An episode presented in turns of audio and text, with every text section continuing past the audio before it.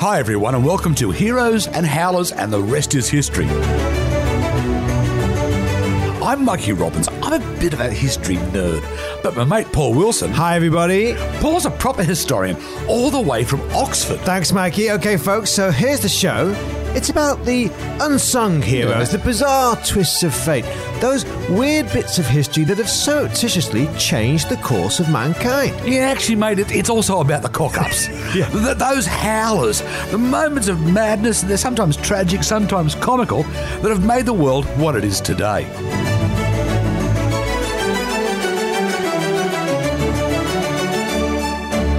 Well, hello, everyone. We've made it to the end of the year, and thank you so much for listening. Yes, thank you very much, guys. It's been great. Four seasons, eh, Mikey? I can't believe it. Four seasons in one year. Yes. And we even managed to uh, fit in COVID and lockdowns, and you had to go overseas, but we're back. And as such, I think it's time we decked the halls and did a special festive episode. A Christmas special indeed. Now, mate, this time of year, what's the one thing the conservative media loves to drag up? Oh, the, I know what you're about. You're talking about wars here, aren't you, Mikey? The war on Christmas. Every year they come around and say the Liberals have ruined Christmas. They've taken all the fun out of Christmas. Oh, yeah, the whole war on Christmas. no one's, no one cares about Jesus enough anymore. Oh, exactly. You know, and, and what a bunch of killjoys those liberals are. right. Well, I'm going to talk about a war on Christmas that's almost 400 years old. Oh, okay. I'm going to take you back to 1659, mate. Right. Yes. Okay. Yes. 17th century. Oh, English Civil War. Well, just well, actually, on the other side of the pond, mate. right. The, oh, over in the states. Yes. yes, the Massachusetts Bay Colony, which was run by your good friends, the Puritans. ah. Yes. And they released this law. For preventing disorders arising in several places within this jurisdiction by reason of some still observing such festivals as were superstitiously held in other countries, uh, the old country, Yeah. to the great dishonour of God and offence of others, it is therefore ordered by this court and the authority thereof that whosoever shall be found observing such days as Christmas or the like, either by forbearing of labour, feasting, or any other way upon such accounts as foresaid, every person so offending shall pay for every such offence five shillings as a fine to the county. so you pay five shillings just for celebrating Christmas. Or just taking the day off. just if you took, in, in fact, it wasn't just Christmas; it was Easter, it was Whit Sundays. Right. And you mentioned the Civil War. This goes back to the old English Puritan Mm-hmm. concept, where they used to say, "They for whom all days are holy can have no holy day." Ah. Now, the- right. Yes. Now, the English Puritans, they'd always looked a little bit askance at Christmas. They, Mm. well, they swear it was a bit too much of a coincidence, Paulie, that it fell on the same day as the Roman holiday of Mithras. Right, yes, of course. Bang smack in the middle of that extended Roman booze up and food festival, Saturnalia. yes. Also, too, they thought it was a little bit odd that Pope Julius had arbitrarily chosen the 25th of December. Yes. Of course. And Puritans from those days actually believed that Jesus was born in September. September. That's right. Yeah. But actually, you've got more stuff coming up about I have a little bit. Yes. But let me get back to the Puritans. So it was the English Puritans that had abolished Christmas as, as a holiday in 1645. That's right. That's um, Cromwell, of course. Yeah. But this may come as no surprise to you, Paul. Across the Atlantic, they were even more zealous about this. Right. So by 1660, Christmas had officially been reinstated in England, Hmm. but it was still banned in Massachusetts well into the 1680s.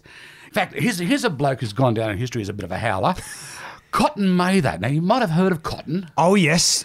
Salem witch trials. Salem witch trials. That's right. He didn't actually take part in the Salem witch trials, but his book Memorable Providences laid much of the theological groundwork for Yes. it. So he was a you know, he was a bit of a Bible thumper. Well, he actually said to his flock, the feast of God's nativity is spent reveling, dicing, carding, masking, and in all licentious liberty, by mad mirth, by long eating, by hard drinking, by lewd gaming, by rude reveling, which sounds like a hell of a lot of fun to yeah. me. Sounds like a good party. But the Puritans did not like this. And so I said, by this stage, you know, Christmas is back in England, Hmm. but in America, it is still actually illegal, Outlawed. in, in parts of the country, to have a break at Christmas. Back in the States, it wasn't until 1863 that Alabama became the first US state to make Christmas Day a holiday. In fact, Henry Wadsworth Longfellow, you know, the great American poet, mm. he, he wrote a speech in 1856 that said, The old Puritan feeling prevents Christmas from being a cheerful, hearty holiday though every year makes it more so. Hmm. When I say they banned Christmas, it was illegal in parts of America. If you closed your workplace down, if you closed a school Mm-hmm. Yeah, the schools were open, I heard, yeah. Your children caught not going to school on Christmas Day were actually punished. Give me detention. Oh, no. In fact, it took until 1870 when Ulysses S. Grant became president after the Civil War. Good old Ulysses. uh, before America finally got Christmas Day off. So, mate, if we're talking about the war on Christmas, it actually begins with the Puritans.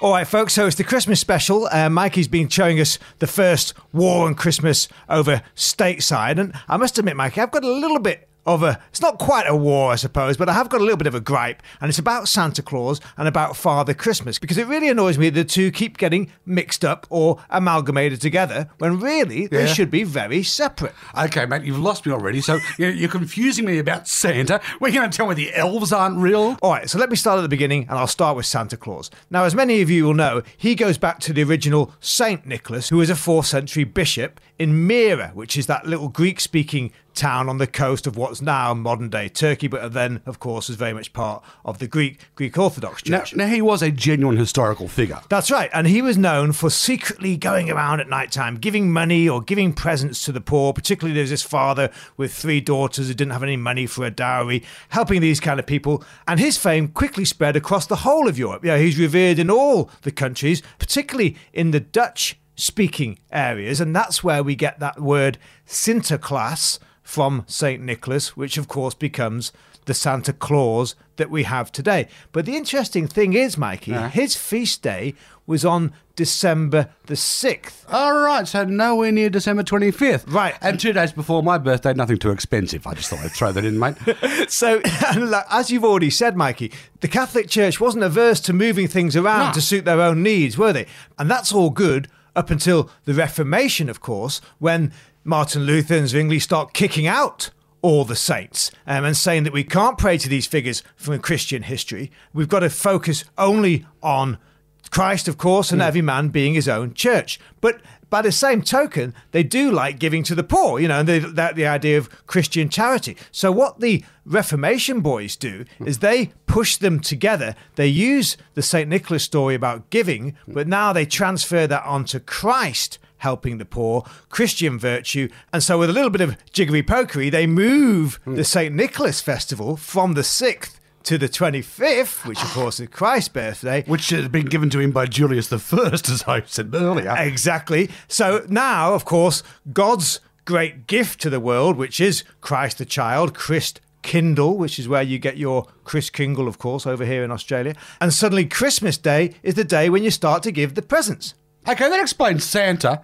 So where does Father Christmas come in? Right, okay, so Father Christmas, like I said, he's a very different character. Really? His first references in English literature date back to the 15th century, but it's the 17th century and that civil war that you're talking about again, where he really kicks off because the royalists, they start using Father Christmas in their pamphlets because for them, Father Christmas embodies everything about the good old days, you know, the traditional feasting and the good cheer that the Puritans of Cromwell want to put a stop to. But they too accept the fact that the idea of Father Christmas goes back before their own time. In fact, it goes right back to the pre Christian era, to those midwinter festivals that were held all over Northern Europe and which the Anglo Saxons had introduced into England. You know, the medieval mystery plays, those, those mummers plays that we hear about. I did a few of them at uni, actually, and I remember the old man winter sort of character. That's it. In those plays, Father Christmas, he was dressed not in red and fluffy white cotton beards. He was in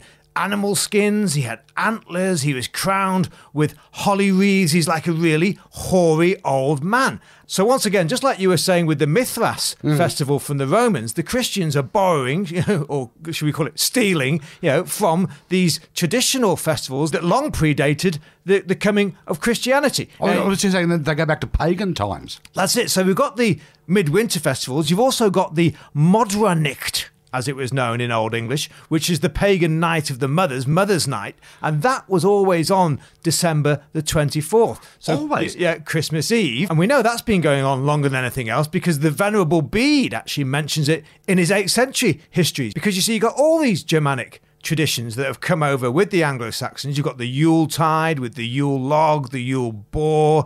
I should point out when you say Yule boar, you mean like a roast pig, not the uncle you get sat next to at Christmas lunch. Yeah, that's right, Mikey. It's not your old boring uncle, but it is Old Man Winter, isn't it? It's that long bearded, hoary Jack Frost type of figure. Yeah, and even the Goths, you know, going back to that Attila episode, they would have their mid-winter night festival that would often run for two weeks. Very similar to the 12 days that we know, the 12 days of Christmas. Well, that actually harks back to the Saturnalia thing I was talking about in Roman times. But here's something I could never get my head around. When it comes to Christmas, why is 12 days so important?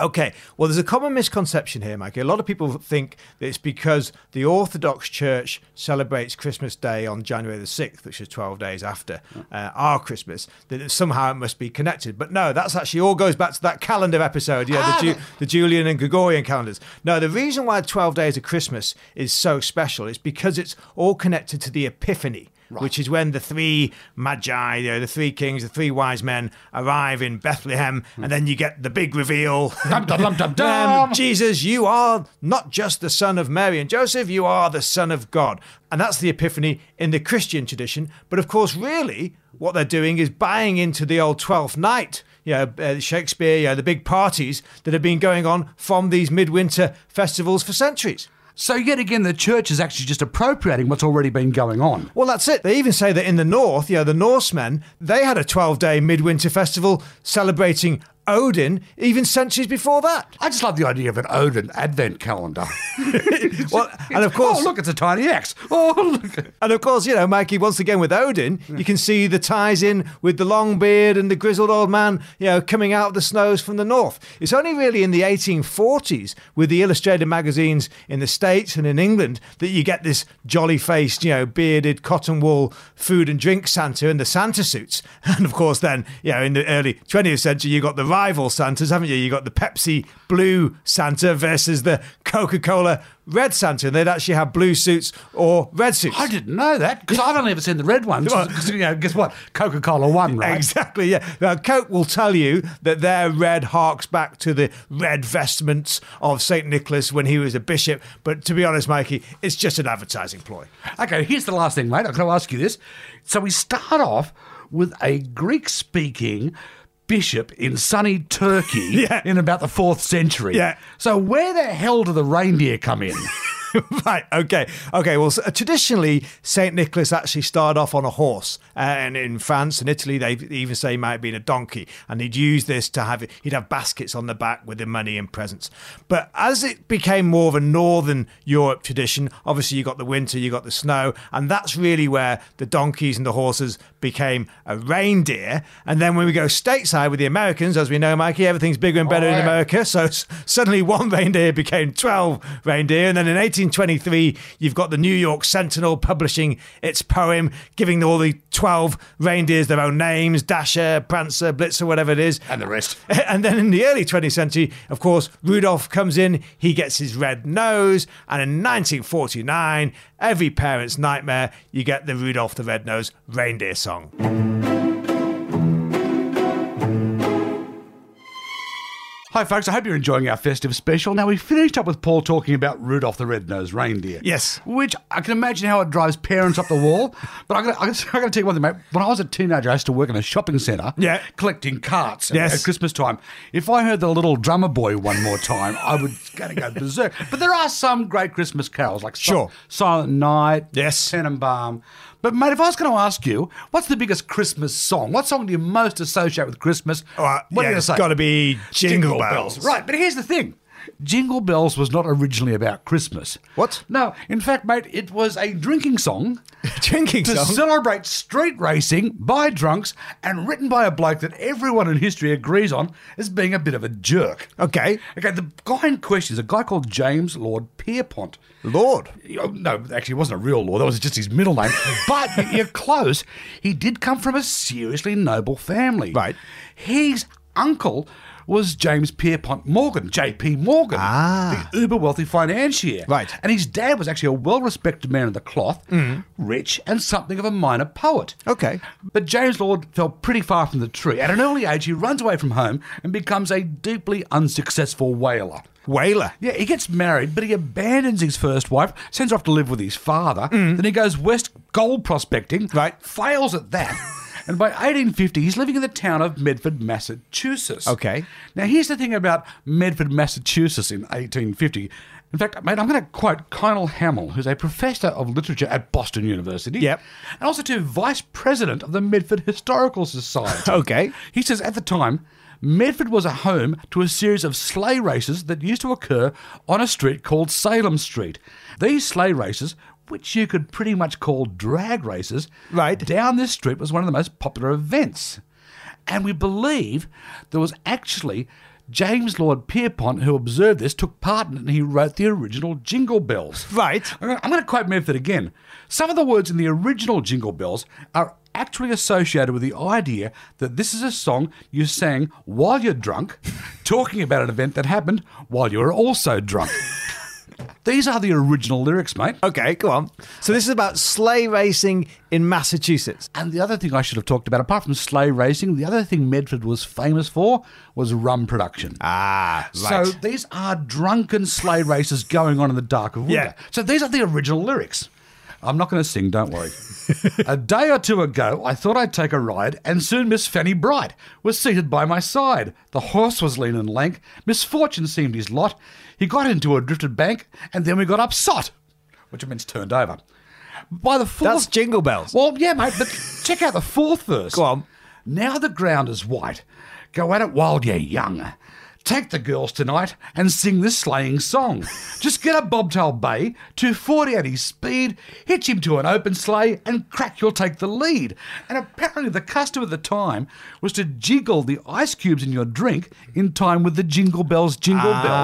bells in the chorus of the song.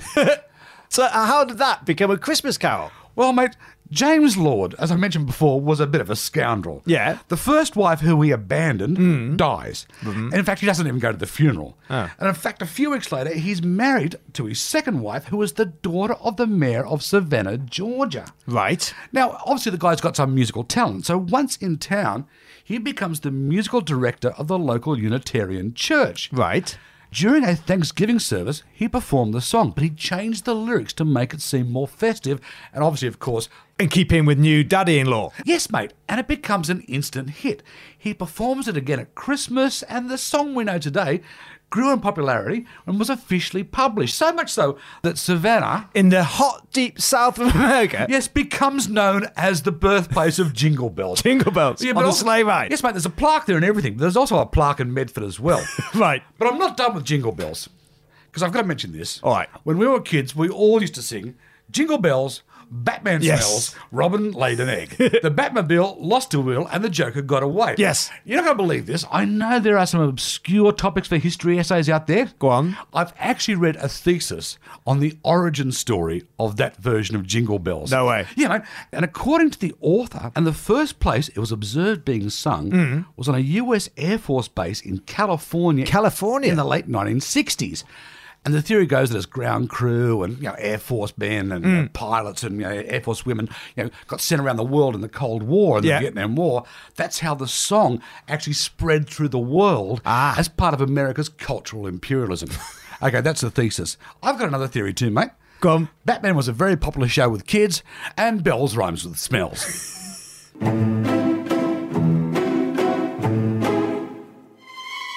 So there you go, folks. The end of our first ever festive special. So thanks again, as we said, for listening throughout the year. It's been a really good one. It's Uh, been, it's been a hoot, guys. Thank you so much. and we're really looking forward to 2022. We're going to have four more seasons for you next year. We're going to have a couple of weeks off, obviously, over Christmas and New Year, but we're going to have some extra helpings dropping in January, and then we'll be back to kick it all off in February next year.